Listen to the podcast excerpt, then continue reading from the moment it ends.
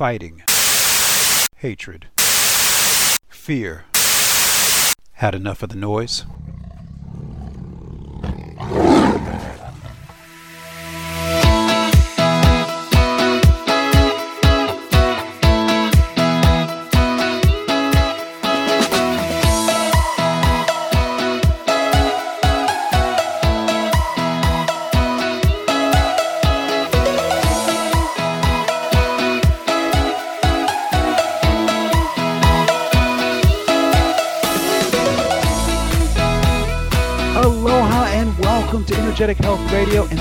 So much for listening. We got a great powerhouse, wow show for you today. Wow interview with Dr. Sabine Hazan, the world's foremost authority on the microbiome. Uh, we are going to we're to we're to sit back and listen to her is what we're to do. But she's going to explain so much about the microbiome, explain so much of its relationship to uh, COVID, especially, and explain about ivermectin. She's going to share some information that you may not know about ivermectin, and I think you'll really enjoy what she has to share. This show is going to be talking about the importance of diversity. It's going to be talking about the importance of personalization in medicine. It's going to be talking about what we know from a verifiable empirical evidence perspective about the microbiome as it pertains to health and as it pertains to COVID as well. So stay tuned right after these messages. We got a wonderful interview that I think you're going to really, really love. We'll be right back, folks. Thanks.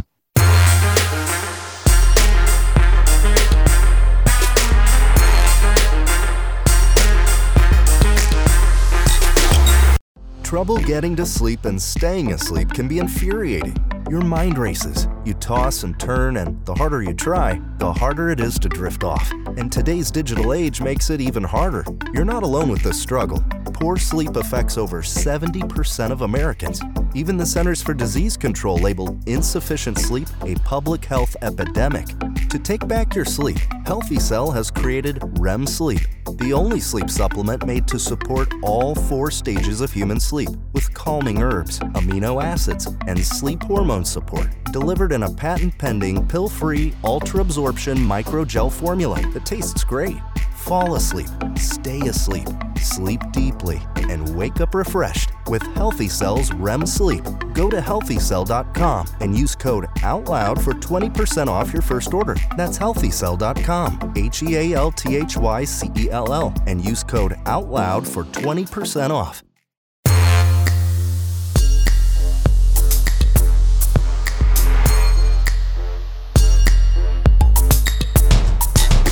All right, welcome back, everyone. Uh, I can't wait to get into this interview. I can't tell you how much I've been wanting to get this interview and get this shared, get this information shared with you, everyone. I am honored and privileged to have Dr. Sabine Hazan, the CEO of Ventura Clinical Trials and ProgenaBiome, uh, on with us today. This is an amazing woman, a self described hurricane. I love her so much. Spearheading uh, uh, clinical trials for over two decades, two decades of experience knowing how and what a clinical trial is supposed to look like. And for the last seven years, she's been working on the microbiome as well. She's one of the world's foremost experts and authorities on the microbiome.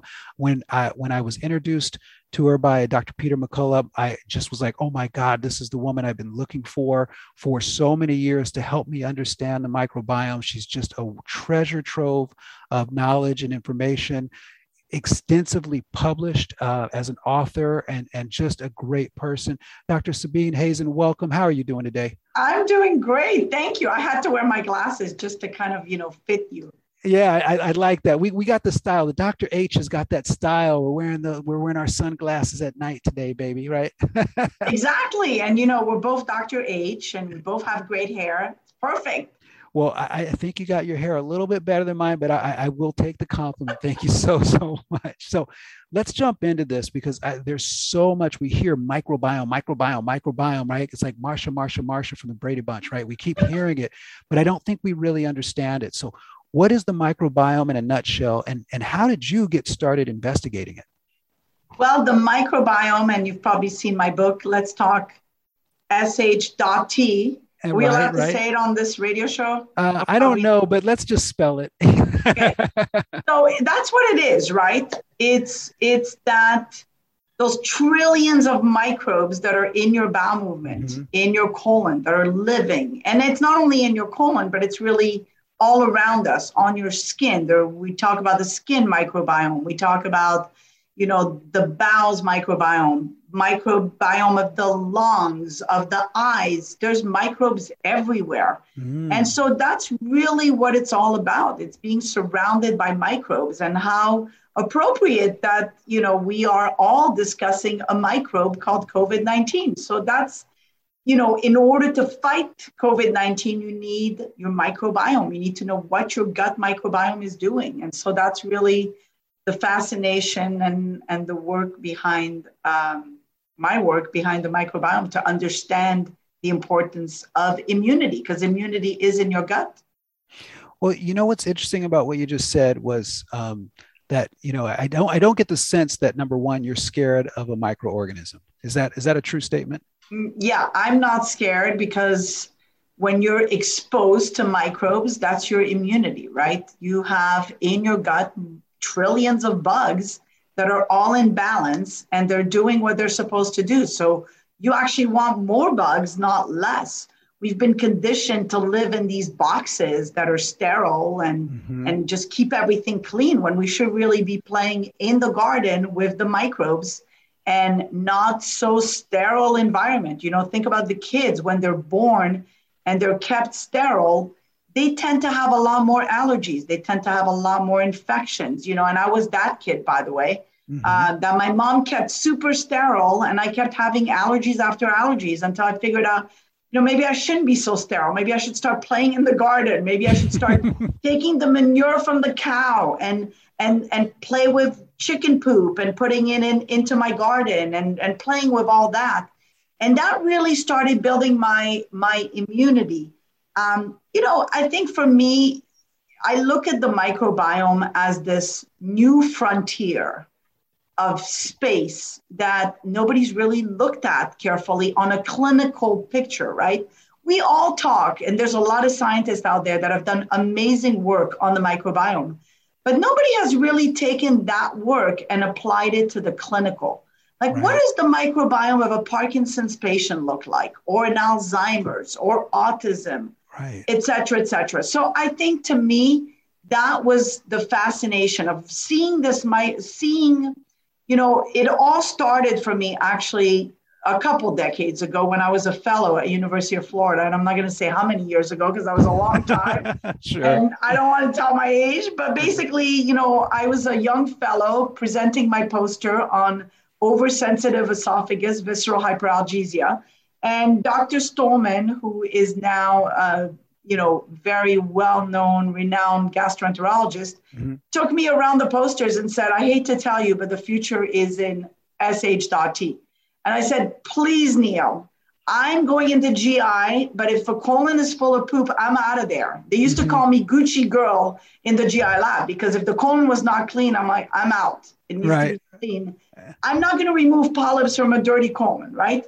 But what happened was over the years, I had a colleague about um, uh, a long time ago that had that was dying from a condition called Clostridium difficile. Okay. And this colleague of mine was essentially um, dying, and nobody, no medication was helping him. Mm-hmm. And I knew fecal transplant, which is taking stools from a healthy donor and putting it in an unhealthy, was the vision and what Dr. Stollman was kind of pushing following Dr. Tom Borody's vision and work.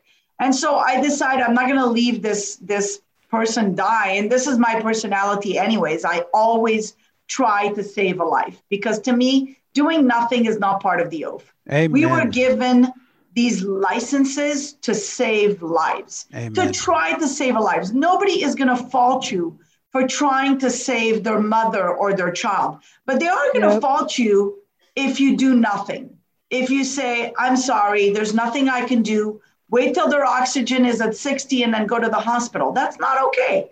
It's so not okay. Based, and, and you know, so basically, that case, I took it on and I decided to, and I didn't even know how to do it back then. And I had to kind of learn and read the papers and educate myself. And then I did my first case where I took the wife's stools and I implanted it in the colon of a pa- of this doctor. So you're talking about fecal transplant right here, fecal right? transplant. Wow. Took stools that I basically blended in a blender, put it in a syringe, put it in the colon, in the cecum, and just said, okay, let's just watch. And then next thing you know, the guy recovers. His wow. diarrhea stopped. What? He improved. He's no longer dying. And I started seeing a miracle. You know, when you look at patients with C. diff in their colon, you see these ulcers and it's looking really ugly. And when I saw the repeat colonoscopy in this guy a month later, it was normal. Wow. Beautiful, no ulcers. Isn't that it's cool? Like it is so cool. right? So it's like, and Dr. Borody says it best. It's like seeing a Martian and going, oh my God, there's life on Mars. That was the beginning for me. That was the story. That was basically the way that it started. But it wasn't only fecal transplant for C. diff. I started seeing other things, and my colleagues were starting to see other things, mm-hmm. like chronic urinary. Dr. Sahil Khanna started seeing improvement of patients with chronic urinary tract infections. Uh, Dr. Colleen Kelly, alopecia areata, people that are bald right. from an autoimmune process on the hair. They started basically improving after fecal transplant, the hair grew. And so these cases said, to me what is going on. And then, of course, you know, I'm in the clinical trial business for pharmaceutical companies. Sure. So I get clinical trials on my desk every day of which drug do I want to try for all sorts of conditions, you know, biologics for psoriasis, uh, you know, biologics for Crohn's or of colitis. So new trials for everything. Company, I've worked with companies from Japan to China to Korea to you know America, to Germany, to Switzerland. You know, we've worked with every single company for every clinical trials. You know, Boehringer, Ingelheim, Pfizer, Merck, Gilead. I mean, you know, you name it, I've worked with them. They're all on my CV of like 300 clinical trials that I've done, wow. either myself or with my sister, who is actually the top clinical research doctor in the world, uh, Dr. Lydie Hazan. So basically what happened is when clinical trials started happening of fecal material in a capsule, I started asking the question, we're in the fecal business in capsule and we don't even understand the microbiome. Right. What is that all about? I mean, that puts pharmaceutical companies at a different level, right? And so, thus began the challenge the challenge of looking at the microbiome, looking at the microbiome with diseases, understanding that I'm in a difficult position because here on one hand, I'm doing clinical trials for pharmaceutical companies. Right. So I'm shaking the beehive of the pharmaceutical company. Right. And on the other hand, I'm a physician with my colleagues that have seen all this data. So I want to see the truth, right? So you're Amen. stuck in this balance yeah. of like juggling act, but you want to see because it becomes so a it shouldn't be a juggling act. If, if, if, we're really adhering to our ethical principles, should never be a juggling act because it should always be about the the health of the people we're we're trying to to help, right? It should be about the discovery. It discovery. should be about the Amen. research. It should be about research is sacred. Don't mess with the research. Don't bias the scientists. Don't bother the scientists. Let them do the research because it's research and discovery you know, nobody is like bothering a geologist when they're doing an, an excavation to try to find, you know, Facts. remains of the pyramids, right? That's right. not going to say to the geologist, oh, I'm sorry, uh, you're on CNN right now. Can you tell us what you're seeing? right. right? So why are we bothering the scientists and saying, oh, I'm sorry, this drug shouldn't be used and this drug? We're doing research. Why are you interfering with research? So this is the challenge, and this was the path along this path, when you start shaking this beehive and start discovering, you find kindred souls. Mm-hmm. And I like to call those kindred souls. One of the first souls was Dr. Sydney Finegold, who wrote the book on anaerobic bacteria. And when I had my first case of an Alzheimer's patient who remembered his daughter's date of birth after changing his microbiome after fecal transplant, I said, Dr. Finegold, what am I seeing when I'm changing the microbiome of a patient with his wife who's happy, who remembers everything? And now he's remembering his daughter's date of birth six months later. And he said, You're seeing the microbiome in action. Here's a paper. You're going to put it in your safe. This is my work. Nobody wanted to do this research. Mm-hmm. You're going to put it in a safe. And when you get your own genetic sequencing lab, you're going to take out the, research, the paper and you're going to see if what I showed in my research by culturing these microbes is the same thing that you found by genetic sequencing. So I said, challenge one. I took the paper and I put it in a safe, and I wasn't really thinking of opening a lab. And then the Woolsey fire hit. Mm-hmm. My backyard was burning in Malibu. My house, you know, was was starting to burn, and you know, I was busy with bringing supplies to the Malibu area to my friends, my neighbors that would that stayed home and were hosing their houses.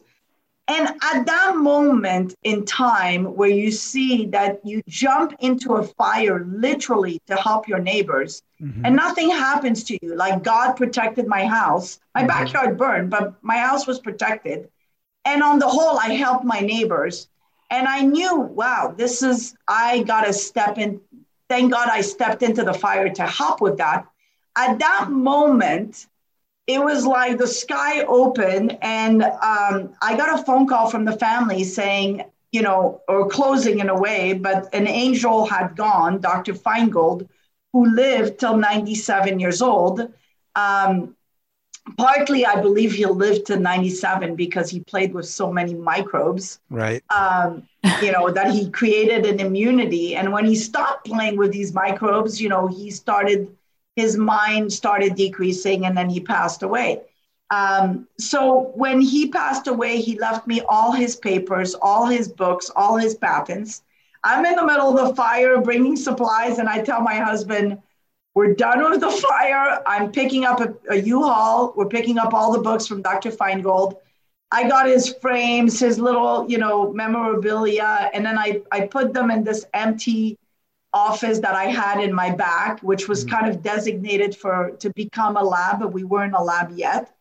And then little by little, things started happening really fast. You know, I connected with Dr. Borody. I found out that he was on a lot of patents with Dr. Um, Finegold.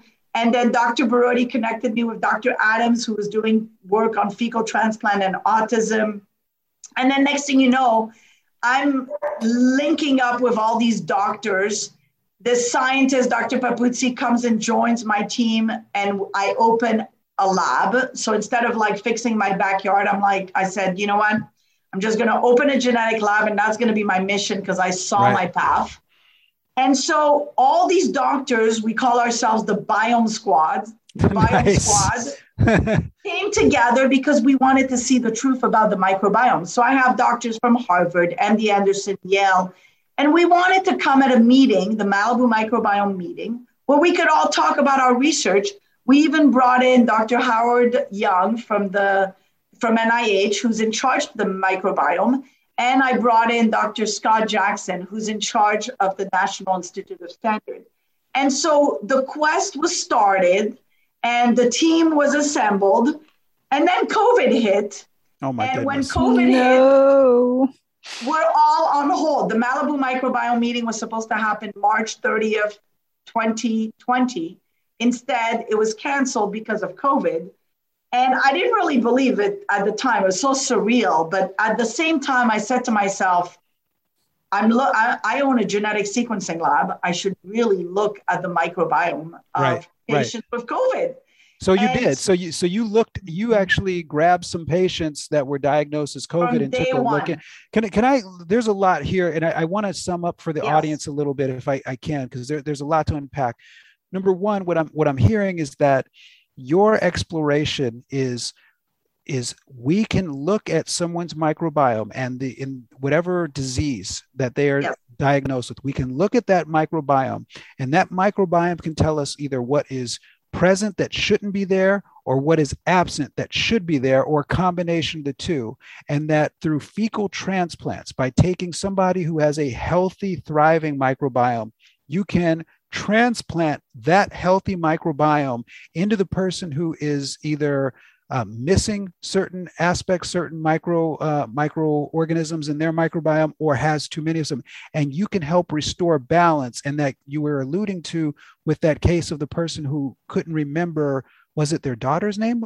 Was it their daughter's date of birth? Their daughter's date of birth. That after the transplant and the microbiome is restored, that so is his memory uh, is is Correct. restored as well. So which so so this is exciting because this is that this is that new frontier yes. of, of of medical investigation. And what I love that you're talking about, Dr. Hazan, is that it's predicated upon something that we all have to honor in science: questions.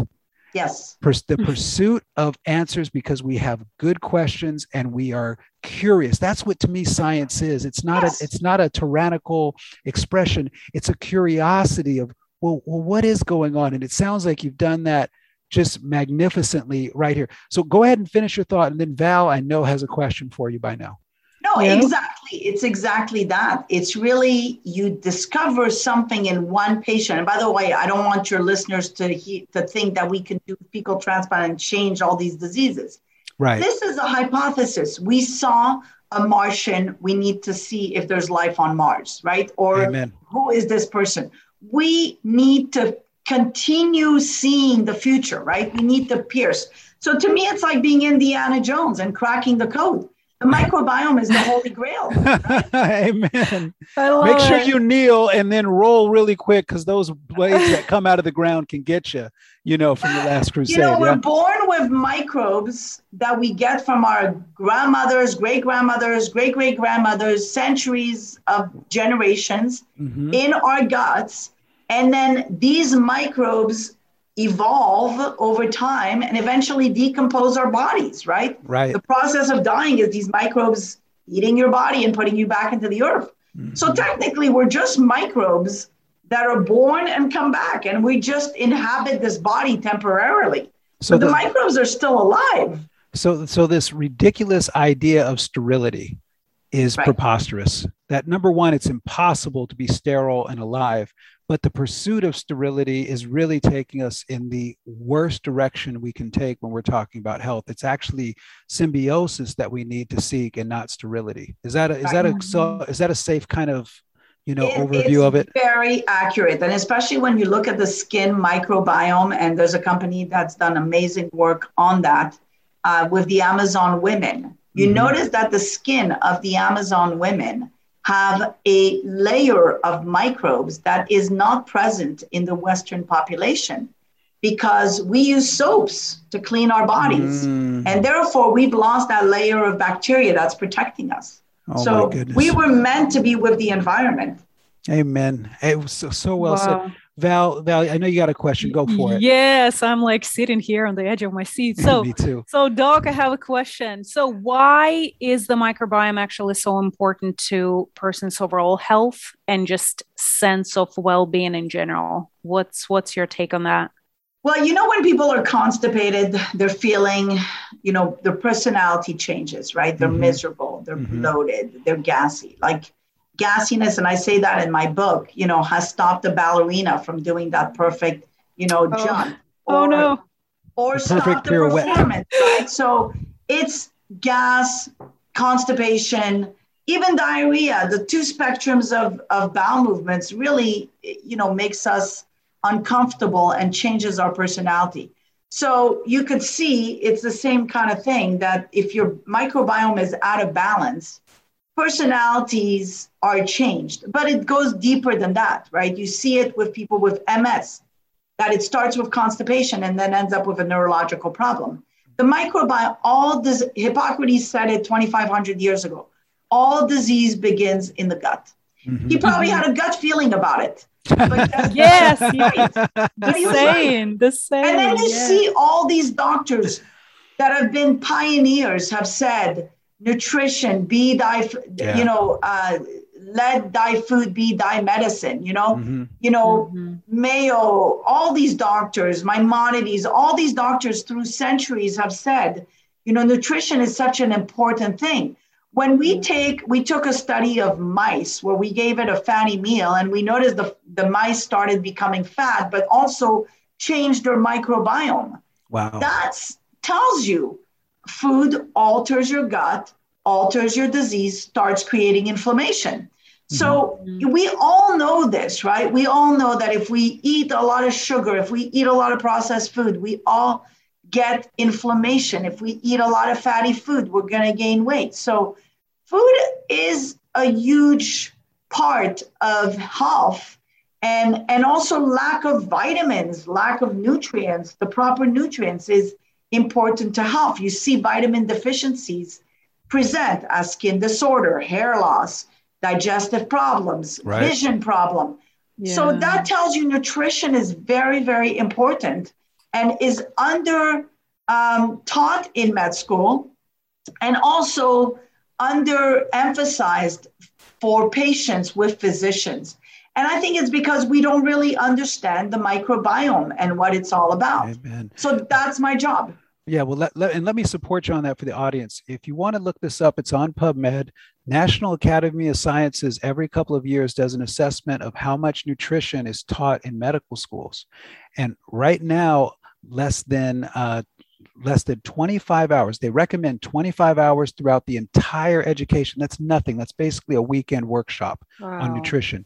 And less than 20% of medical schools meet that minimum requirement of 25 hours out of like a 6,000 hour education. It's something that I, I point out quite frequently because we wonder why aren't doctors teaching more about food as, as medicine? Why aren't doctors saying, hey, this is something that, sh- that you should be looking at and, and assessing the diet and assessing nutrient deficiencies? And it's when one of my points, and I know Dr. Hazan, we've talked about this a lot, has been, you know, why aren't we testing every single person that we suspect of COVID? Why aren't we testing them for vitamin D and vitamin A deficiencies and things that we mm-hmm. know are so key to the priming of the immune system? Why aren't we checking them for um, for their microbiome to see what maybe is deficient? I know you're going to reveal. I don't right. want to. I don't want to let that cat out of the bag just yet. I want to, uh, you know, and, and steal that thunder. But you start asking this, and and my my my answer to people is always the same. It's because they don't know. They're not taught in their education, and that's a fault of curricula design. And for that, we have to look at the influence, the financial, potential financial influences as to why you know because if we have throughout the annals of, of history of, of medical history people paracelsus uh, uh, you know hippocrates all all you know imhotep all talking the same thing that you need to really look at the digestion that that that people are really uh, something that's built around a gut it makes 100%. the it makes the gut so important. So quickly, um, before we get because I got two more questions, and and uh, we got about uh, 15 minutes or so that we can keep going. But I got two questions I want to get in. But before I get to those, what nutritional advice? I'm, you know me, I'm big organic plant-based nutrition guy. It's we teach at the Energetic Health Institute, right? Right. What specific recommendations could you give us about how we can care for our microbiome? What do you think? What do you see in, in all of your work? So I think the first thing, you know, going back a little bit, why don't they teach? I think the honest answer is I don't think too many people know what mm-hmm. is the right nutrition. Mm-hmm. And I think part of the reason is everybody's different. Mm-hmm. That's the first thing we discovered from the microbiome. Mm-hmm. Everybody's different. So if you have different fingerprint, you know, you're different, you have different microbiome. And if you have mm-hmm. different microbiome, you're digesting different foods differently, right?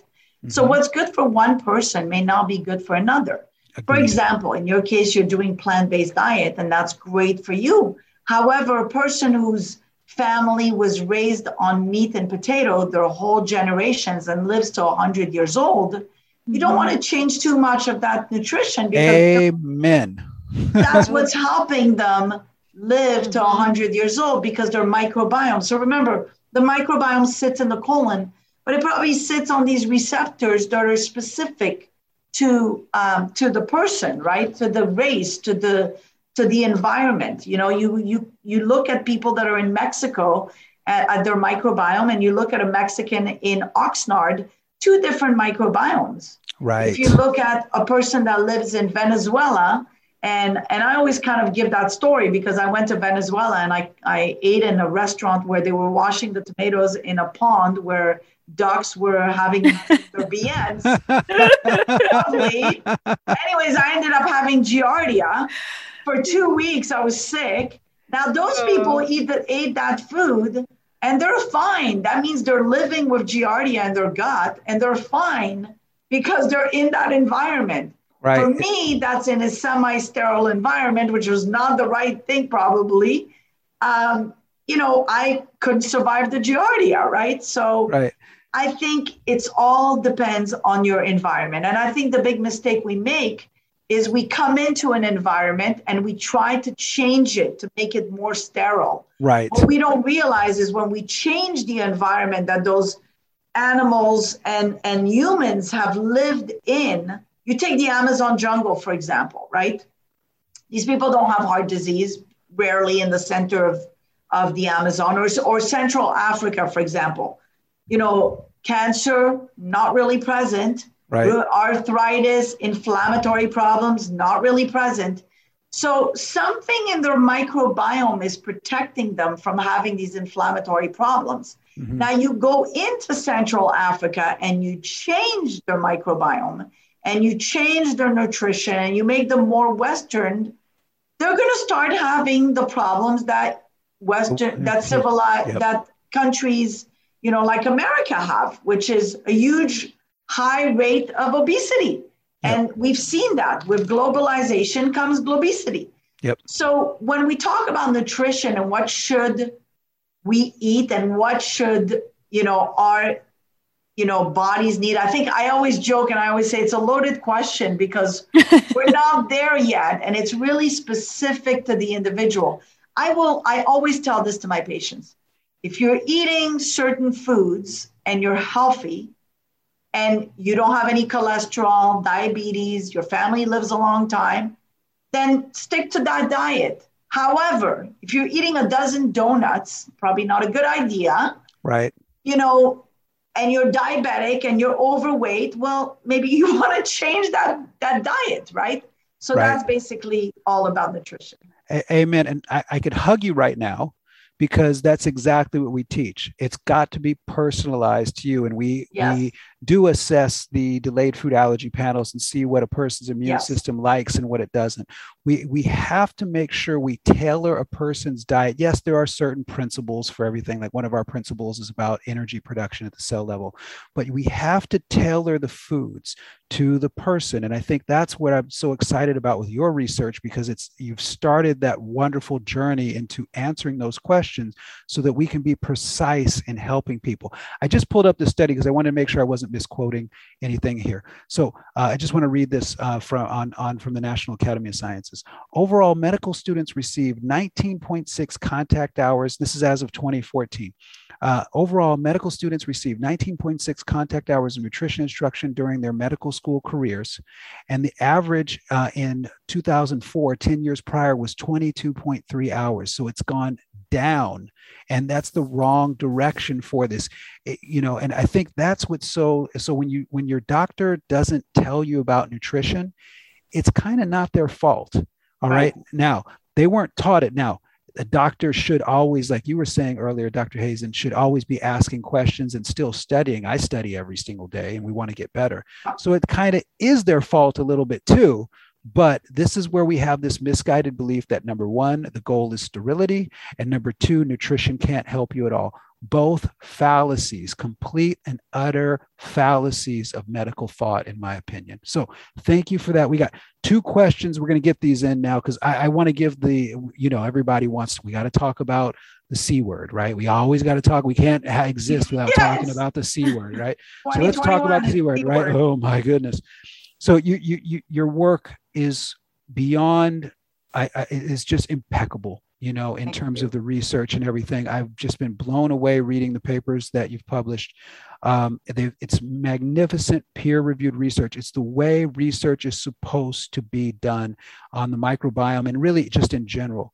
So, with respect to the microbiome and, and COVID, Dr. Hazen, or hold on, I think I mispronounced your name, Hazan. Am I, no, that, in Hazan. It's the same okay, thing. Okay, okay. Tomato, tomato. Okay, okay. I just wanted to make sure. I, all right. So, um, what have you learned uh, with respect to the microbiome and COVID, and COVID that you wish everyone knew?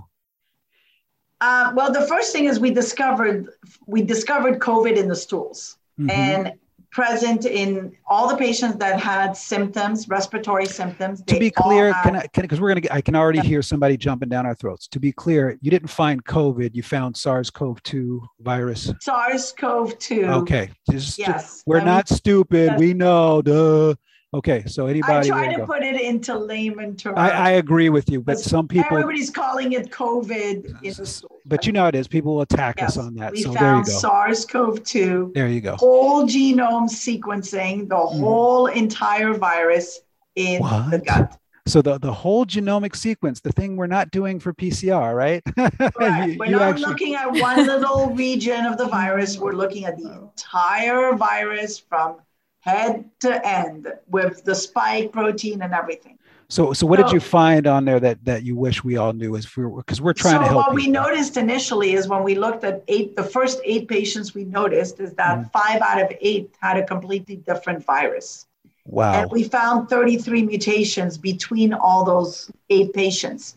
So why was that important? Because it told us what we already knew that this virus mutates, which we already know viruses mutate. We've seen that with other viruses, you know, right. HPV, you know, the, those that's the nature of a virus. That's what it does. Um, when we started looking at the mutations, we started understanding this virus a little bit better. But what was interesting is all we also found SARS-CoV-2 in the stools of asymptomatic patients. Okay. And we also found it in patients up to 45 days at the time. Now we are up to nine months. We have a patient that we analyzed the stools was asymptomatic mm-hmm. and nine months later gets you know the symptoms and when we look back at the stools we found that the patient had sars-cov-2 in their stools from that time so the clinical picture of understand seeing your patients, looking at their microbiome, looking at the presence or absence of whole genome sequencing of SARS-CoV-2 is very important, and I think is one of the um, crucial research that's going to come out of um, COVID because really that ability to know and understand the microbiome in patients with SARS CoV 2 in their stools is really an important finding, in my opinion, because not only is there, well, why is SARS CoV 2 in the stools? Is that person still a contaminant or uh, uh, infectious? An, infectious. And then what is it doing in the gut while it's staying there? Is it killing some microbes, perhaps, right? Mm-hmm. And you saw my second paper, which is in preprint, where we found the lost microbes of COVID, which is yeah, basically that blew me away, by the way. Yes, because we saw that patient, we compared. So, first of all, that paper was already, uh, the, the data was already shown in China. Mm-hmm. The low bifidobacteria, the low Faecalibacterium prausnitzii, that was shown in China. Then that was shown also in South Korea. Mm-hmm. So, you know, in I always say good research is valid, verified, and reproducible. Amen. So the fact that I'm able to reproduce these two giant studies talks a lot about the validity of the data, right? Mm-hmm. It tells us that, you know what, this is real. People with COVID symptoms have SARS CoV 2 in their gut and have low bifidobacteria, low Faecalibacterium prausnitzii, Low diversity, of course, the low diversity could be because they're sick to begin with and they're not eating. But in general, the low bifido, the low Faecalibacterium. What I added to this picture, to this paper, that nobody else added was the patients that were exposed to COVID patients, but never got COVID. In other See, words, no asymptomatic transmission is what you're proving right there, doctor. I was correct. waiting for you to drop that hammer. Correct. Because what am I? No, and also that there is a population that will survive because they have a strong gut. Yes. Don't mess with yeah. their guts. Yes. Because that population, their immunity is in their gut. And you know what? I'm in the fecal transplant business. You may need that fecal material for your own problems. Amen. you don't want to mess the perfect microbiome because Right. that perfect microbiome might be helping you when because you've developed COVID and now you have a neurological problem from COVID. Right. So that's very important. So I had a case, and I actually, you know, I'm very transparent with my research. I'm on Twitter, I'm on Facebook. I did a video with a farmer who basically was talking about the fact that he his wife had COVID. She's a teacher. Mhm. She lives in the classroom, stressed, students exposed to students. She got. COVID. Hmm she he's a farmer works with manure of the cows and and the soil and everything. He went to his wife took the saliva of his wife smeared it all over his face kissed her ate the same meal slept in the same bed as her never got covid.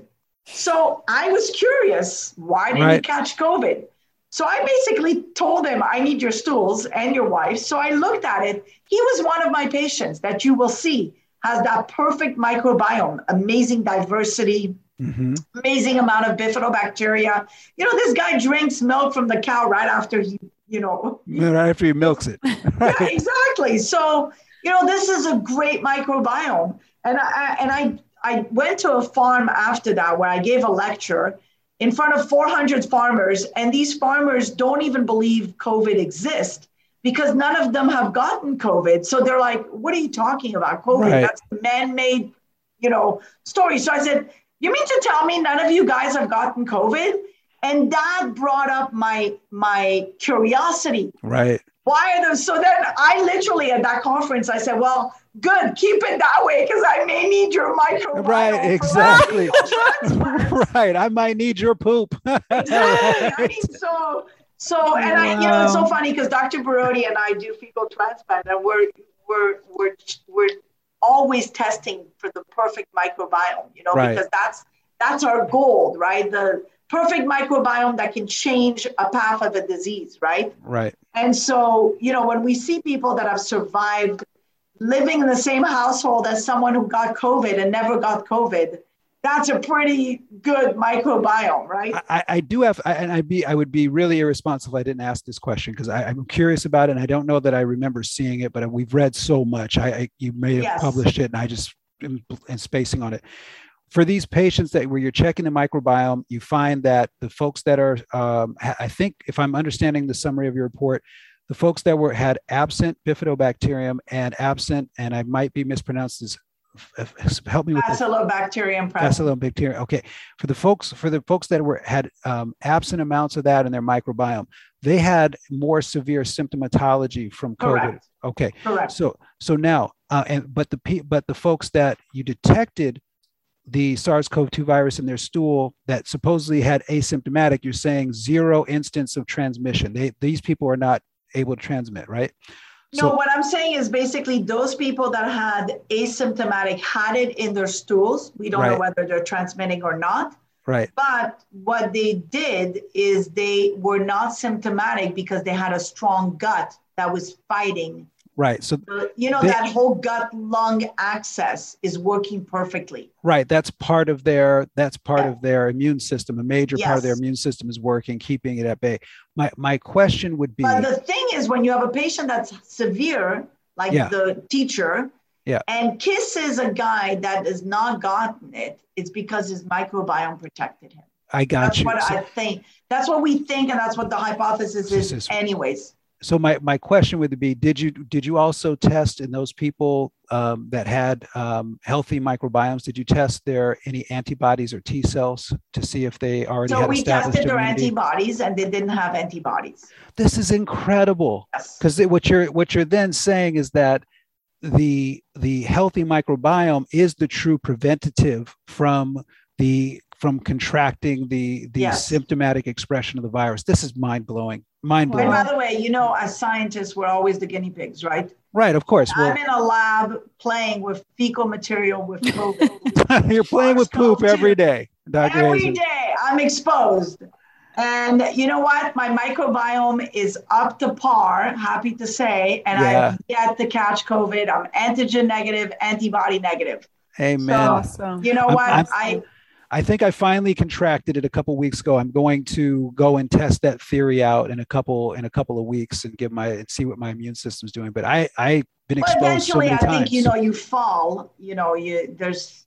Yeah, you get yeah I you get into a stressful right. We'll knock on wood and everything. Yes. But but the thing is, if you're if you're microbiome is healthy, you don't have to worry about that. It's like you're going to get exposed to it. Let's just not kid ourselves. Yeah. But just because you're exposed to it doesn't mean you have to succumb to it, doesn't mean that you have to get infected by it or be hospitalized or, or even worse, die by it, right? That we have, we understand there are very much things that we can consider to be preventative, starting with the health of microbiome. Gut health is very important. I think that's the Amen. key to my life um, I think, you know, there are times where I feel like I'm a little bit tired, overworked, stressed. Sure.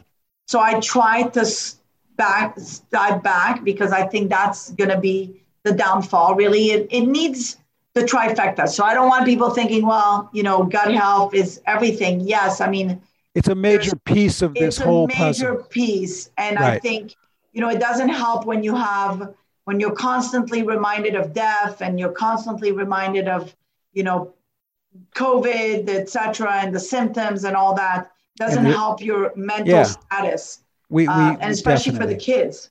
Definitely. So, we, it, it, there's no doubt that the oh, the daily negative updates and the daily fear mongering takes its toll on the psyche, which then takes its toll on the overall systems of the body, uh, and, and the bio, biochemistry of the body and even the microbiome that I'm sure it, right. it, it, produces changes. This is because we're all interdependent. Okay, we're, we're running up against it, but I got to get this one more. I got to get one more question in because you you taught me something about ivermectin that blew me away. The audience needs to know about this. Okay, um, yes. so we got about two three minutes tops, but I let's get this in here the the hot topic is and it's been ivermectin now everybody's like well, how do i get it because i think the world knows the word is out. This has been this is an amazing Denise, yeah. early treatment, you know, option, yeah. right? So, what is ivermectin, and what have you learned about it with respect to the microbiome and COVID?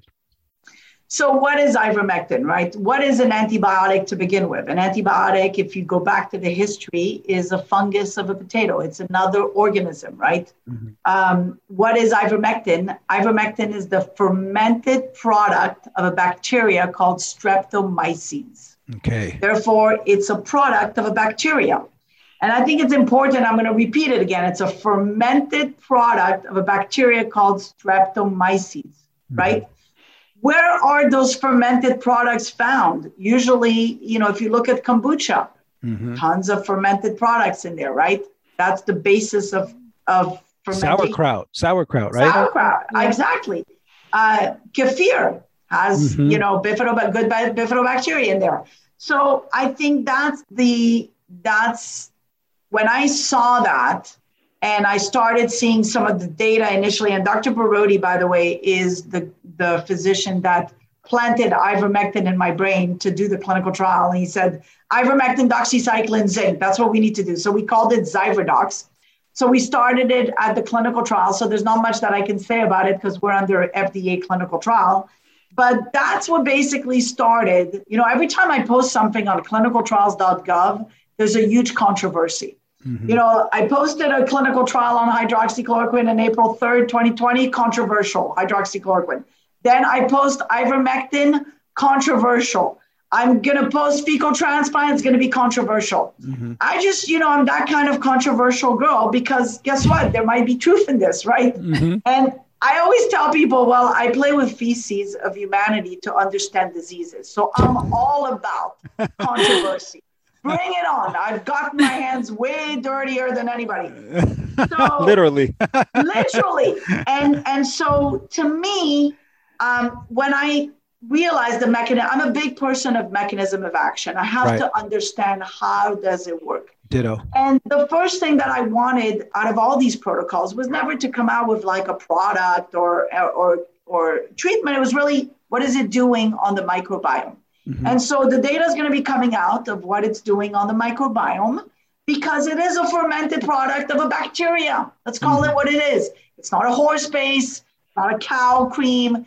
It's a fermented product of a bacteria that we are looking at, that we are giving that is actually doing something in the microbiome that is creating improvement of symptoms. And that's why there's a big revolution out there because people have seen it. People have stopped breathing, and then you give them 18 milligrams or whatever dosage according to their body weight, and they can breathe again. That's that's a miracle, right? It's so when people see miracle. these miracles, I mean, I've treated so many patients without saying a number. Nobody died on my shift. And I'm doing placebo controlled trial with the FDA. So I monitor the oxygen saturation very carefully of my patients. And as soon as I feel like their oxygen is dropping, then I go, okay, you know what? I don't want to take a chance. Let me give you open label, off label. And I treat them aggressively because I'm not going to send them to the hospital. And, you know, on the whole, nobody died. Something so, to so, be said about that, right? So, in your opinion, in yes. your professional and obviously experienced opinion, yes. Does ivermectin demonstrate efficacy in early treatment for SARS CoV 2 infections? So, I say it, say it in the way that you need to say it. I, I know, but yes, say it in the way you need so to say it. I will say it this way Dr. Borody and I would not have spent our savings on doing clinical trials in the middle of a pandemic if we didn't believe that that was an answer. Amen. Right? Because Amen. you don't spend your savings in the middle of a pandemic when you don't know what the future holds if you don't believe this is an answer to help open the minds of humanity. And at the end of the day, that's what we did. We Amen. took our savings and we did these clinical trials. You know, clinical trials are not cheap. Nope. I mean, pharmaceutical companies spend a ton of money. We're lucky because I own a clinical research organization where I've done clinical trials for pharmaceutical companies. So I know how to do all that. But it's not easy. And nope. it certainly is not easy when there's all this pressure from the media and politicians speaking about stuff they don't understand. Because let me tell you, what I've seen from the microbiome is a loss of diversity, loss of certain microbes. Yep. As we continue to progress, we have opened Pandora's box.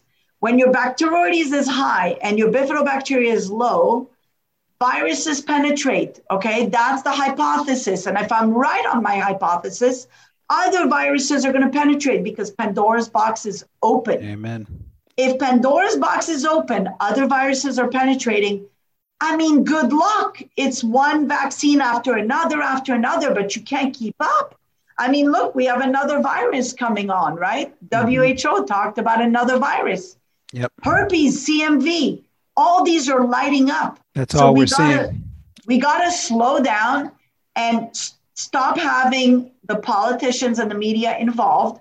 Let the scientists do what they do. Let the physicians do what they do and intercept because I'm telling you, this is very dangerous for humanity.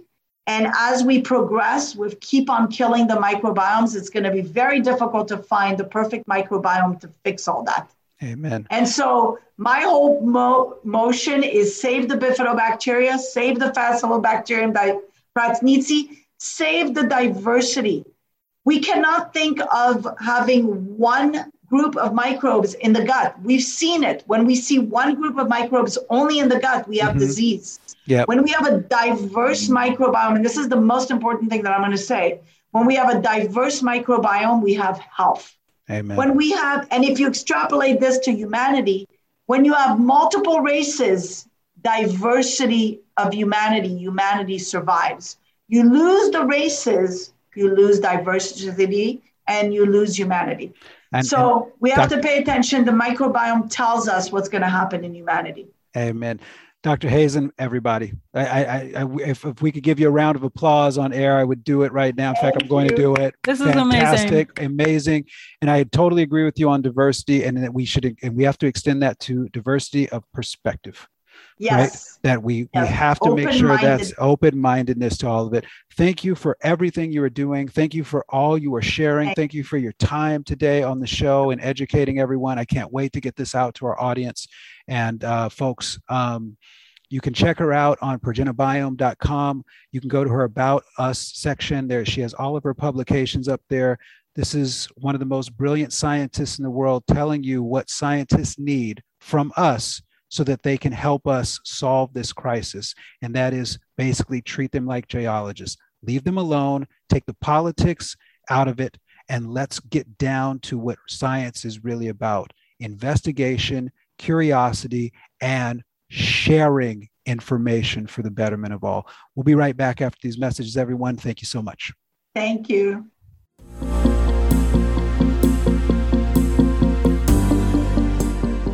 Today, America stands at the crossroads of history. Our actions will determine the fate of our nation. Well, that journey starts here and starts now. We invite you to join us in making the ultimate difference. Subscribe to our podcast and newsletters. Turn notifications on and stay in the know. You'll find all that back at AmericaOutloud.com liberty, and justice for all.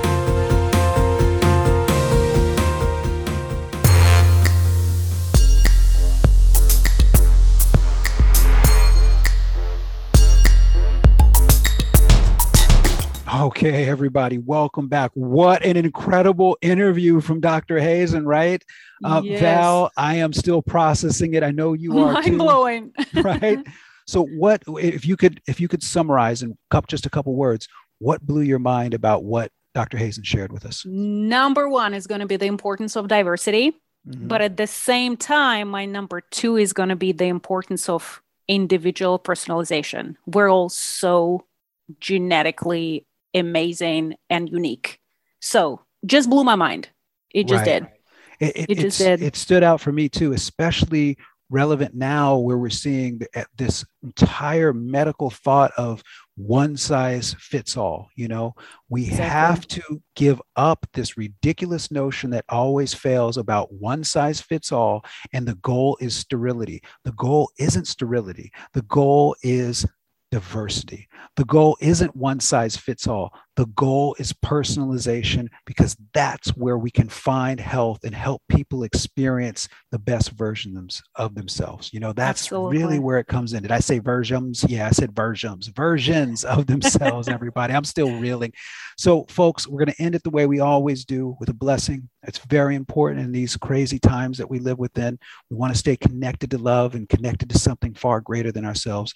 So I say, on behalf of everyone at Energetic Health Radio, may our Creator shine His divine light down upon us all, everyone we love, and surround us in the protection of His warm embrace. Val, thank you so much for being here. Big thank you to Dr. Hazen today. and if you haven't checked out COVIDCon21, uh, .com. Make sure you check it out, folks. We love you so much. We can't wait to uh, share some more good information with you from the heart for the betterment of all. One love, everybody. Peace.